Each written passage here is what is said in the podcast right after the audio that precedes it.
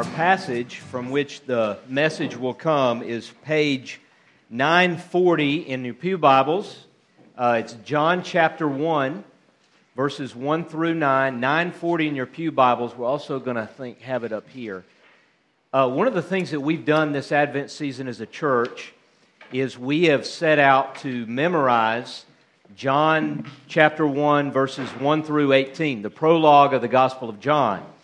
And we've been each week preaching on and looking at this same passage week after week. And a number of you in the congregation have been working on this passage. Tonight, for the reading of this passage, we're going to read it all together. But you get to cheat tonight because it's up on the screen or in your hand.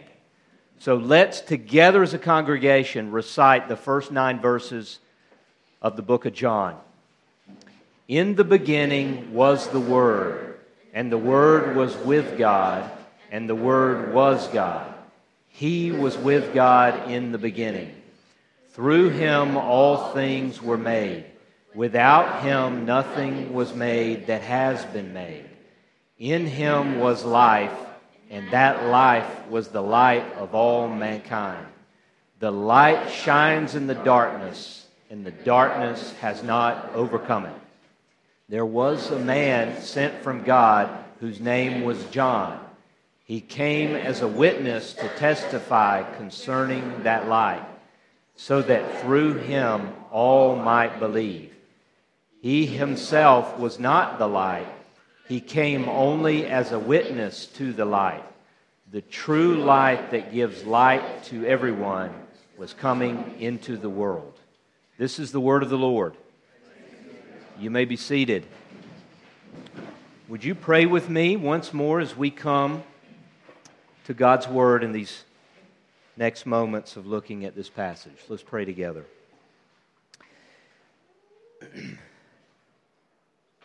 Lord Jesus, we pause here in this evening, and we've heard the account of your apostles who've recorded that night, that day, that coming, that entrance of you, the creator of all things. We've read here in John, you have made all things, and yet you entered into your creation as a man so that we might know life. So, Lord Jesus, we just settle our hearts, we open our hearts, and we pray in these next few moments that you, by the power of your Spirit and the power of your word, may open our hearts, our affections, our imaginations anew to ponder the wonder and the glory of you, Lord Jesus, and what you have done, that we would be changed. Come and be at work in your people. In Christ's name we pray. Amen. One of the things that I love about Christmas is the lights. You know, all the lights that are associated with Christmas. You know, you get the lights on the tree, you get the lights in the windows, you get the lights on the street. You know, in Trenton, we got all the way down the street, you got the lights that come out, the angels and the, all the different scenes from Christmas. Uh, Christmas is just inseparable from all the lights. My neighbor has a little bit of a Clark Griswold streak in them. They got lights all over their house. They're blinking, they're lighting up, they got a light show on the side of the house. It's one of the really beautiful things about Christmas is that there's light everywhere. Some people go, literally during this season, you go and you like look at lights on different houses. I remember whenever I was a kid, there was this place in Fort Oglethorpe called Christmas Lane.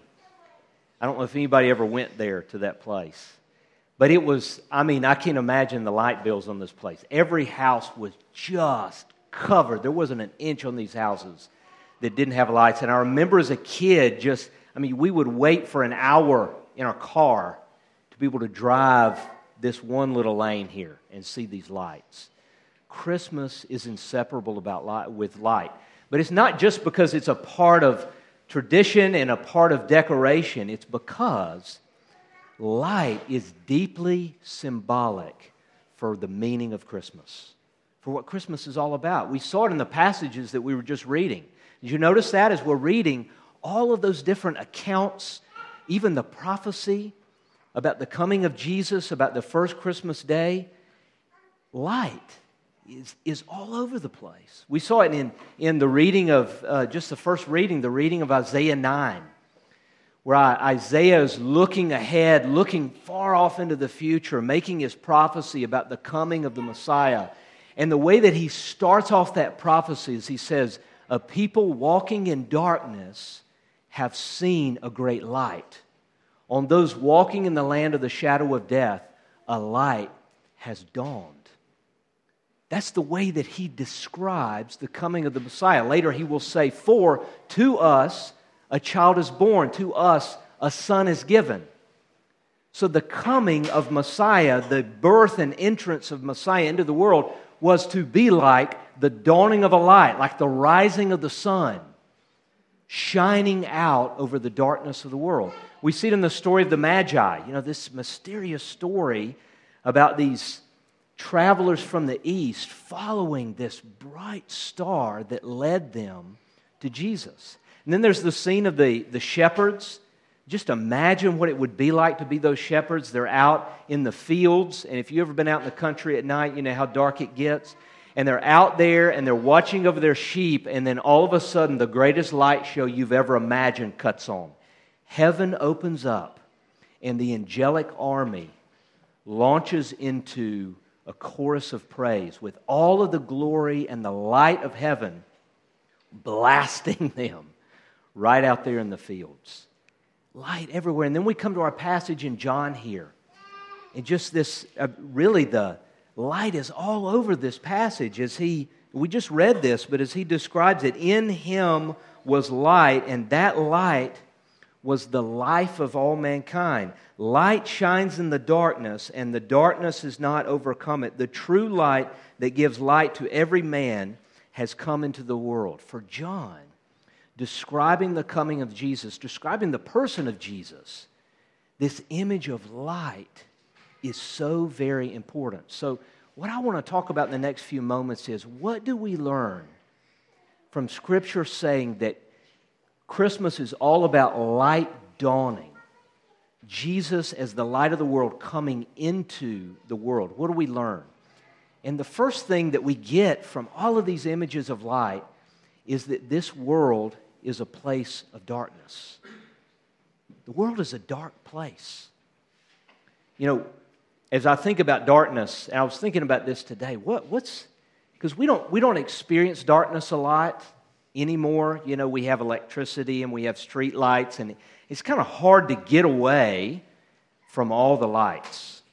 As I mentioned, if you've ever been way out in the country, you know, you see something of darkness that we're not used to. You know, we, we walk into a room, we flip the lights on, street lights, everything. We're not as acquainted with darkness as those were in most of the history of the world and those in, these, in this day. But I was thinking, what, where have I really experienced darkness? You know what I thought about today? I thought about the boat chute at Lake Winnie. Anybody ever been to Lake Winnie? We do this every summer. We take, yeah, right up here. We've been to Lake Winnie. We do it every summer. And at Lake Winnie, they've got the boat chute. It's actually my favorite ride there. And if you've ever been there, I mean, it's been there for like 100 years. But if you've ever been on the boat chute, you know, you get in the boat and then you float really slowly and you go into the tunnel. And I don't know how they built this thing, but that is the darkest place I've ever been. I mean, you're floating down through there, and as you move away from the light behind you as you enter in there, and you're floating down through there, it gets darker and darker and darker. And I'm telling you what feels for about 10 minutes. It is so dark. I remember just being there this, this last summer. I couldn't even see my hand in front of my face. It was so incredibly dark. And as I'm sitting in there with my boys, and what do they begin to do? They get a little bit closer, right? They start to get nervous. They, they're, they're asking me, uh, hey, how long is this going to last? Uh, when, does, when do we see light again? All of this. Because the reality about darkness, especially deep darkness that you can almost feel, that's what it was like, it's scary.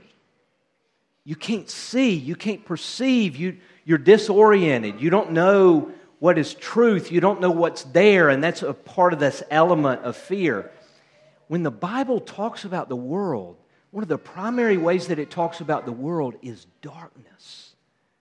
What, what it means by that is that the world is a place of evil.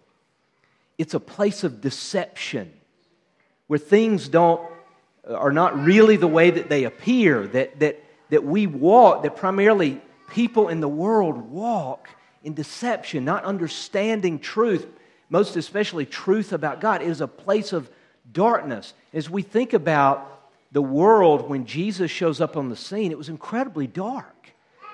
We see that just in the story here. We see Israel living under the, the oppression of the Roman Empire. We see King Herod, this puppet king, ruling over them and just brutalizing them with oppression. I mean, it would get so bad that, that as a part of this story, he would order the murder of every infant in Bethlehem under the age of two. I would call that darkness. It's an incredibly dark world. As we think about our, day, our, our own day today, the reality is, is that the world is just as dark today. Sometimes we forget that. You know, we're in America and we have unprecedented security and comfort and peace compared with history. Now, we don't always think that, but that, that is the reality. And sometimes we get, we get a little immune to the darkness of the world, but I know that in each one of our lives, we know that darkness. We taste it and experience it in many places. Brokenness of relationships, the bondage of addiction, the breakdown of families, I mean, for some of us, we walk through darkness, especially at Christmas time. So, as we see this, as we enter the Christmas story, we see that the Bible over and over is saying the world is a place of darkness.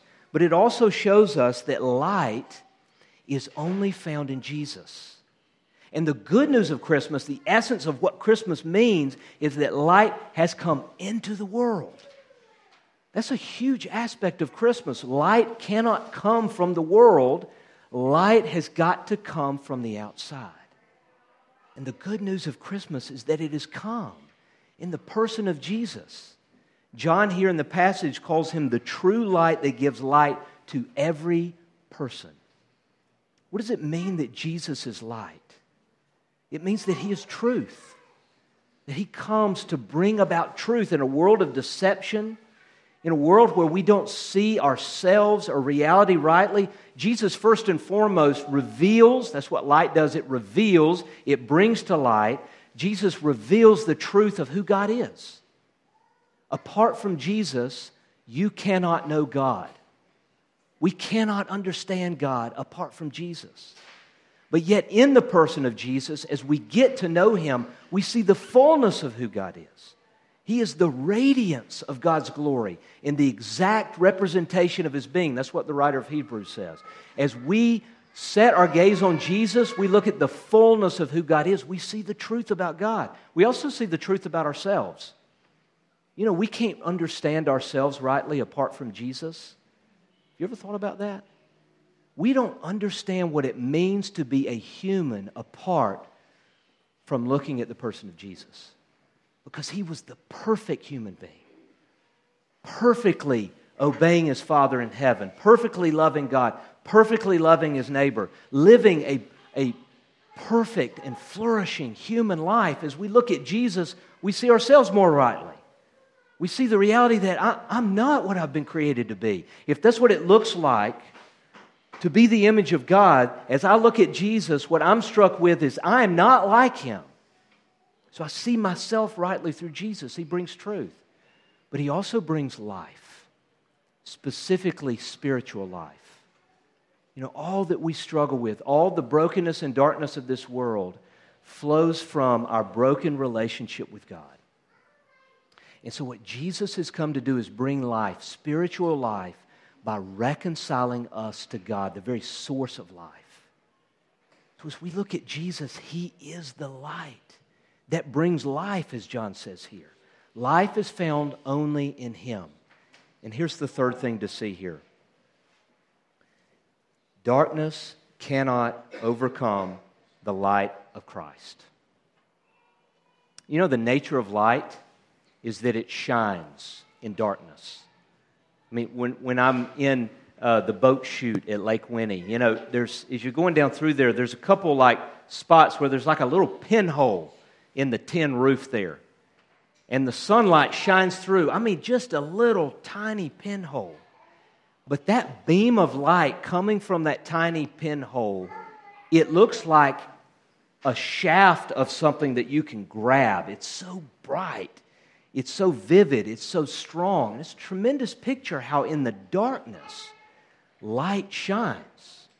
You think about what light does. You walk into a room, you cut the lights on. Light chases away darkness, it shines in the darkness. Darkness cannot overcome light, as John says here.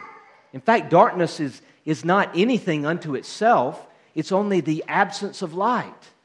And so when light comes into darkness, it overcomes it. That is tremendous hope for each one of us here tonight. That Jesus overcomes the darkness. I don't know what you're walking through. I imagine that many of us are walking through some aspect of darkness in our life. At the very least, we've known dark days in our life. We, we know what it is to experience brokenness in our relationships. We know what it's like to find ourselves in circumstances that do not make sense, incredibly difficult circumstances. We know what's, what it's like to, to feel a weight of depression over our hearts that will not lift, and we don't understand why it's there. We know what it's like to struggle with bondage in our life, to, to want to live in this way, but yet find ourselves enslaved and living in a way that we hate in our life. We, we know what it's like to experience the fracturing of relationships. We know the reality of darkness, but here is the hope Jesus shines in the darkness. It does not matter how dark it is. It does not matter how deep that pain of shame or loss is in your life. It doesn't matter how hard your circumstances are. It, it doesn't matter how difficult relationships in your life are. It, none of those things matter because the reality is no matter how dark it is, the light of Christ shines in the darkness. And that is our hope. That is our hope, no matter how dark it is.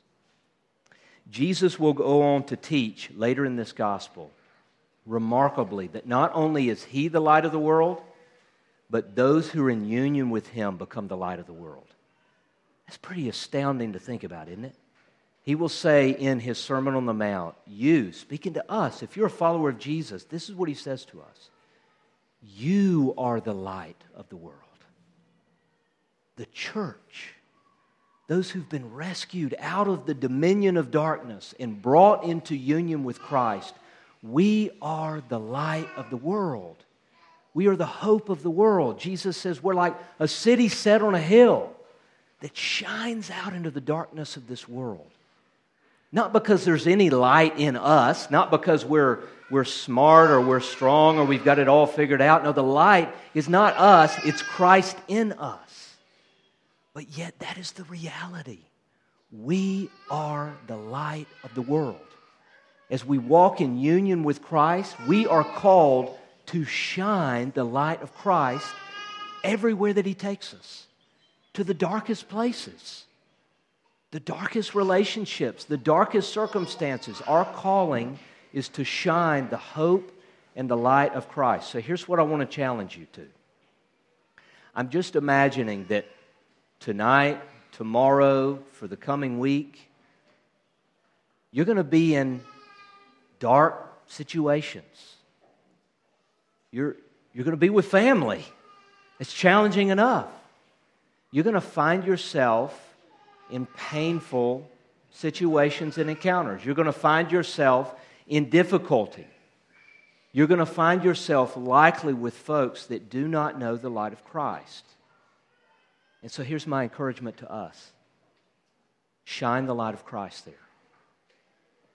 Be patient. You're going to have incredible opportunities to show patience when you are wronged in the next week. I'm just guessing.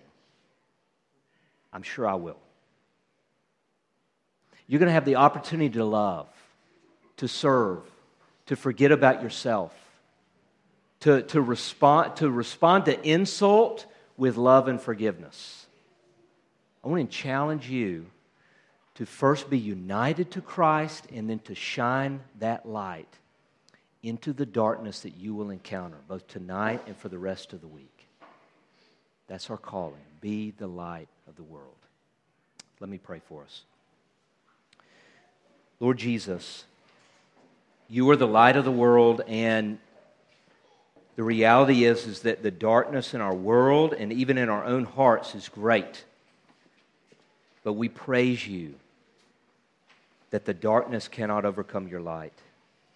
And I pray for each person here that we would be so rooted in union with you that we would know hope in every circumstance, that we would know love in, in every relationship, and that you would shine your light through us, your people, that you may be glorified and that we may be renewed.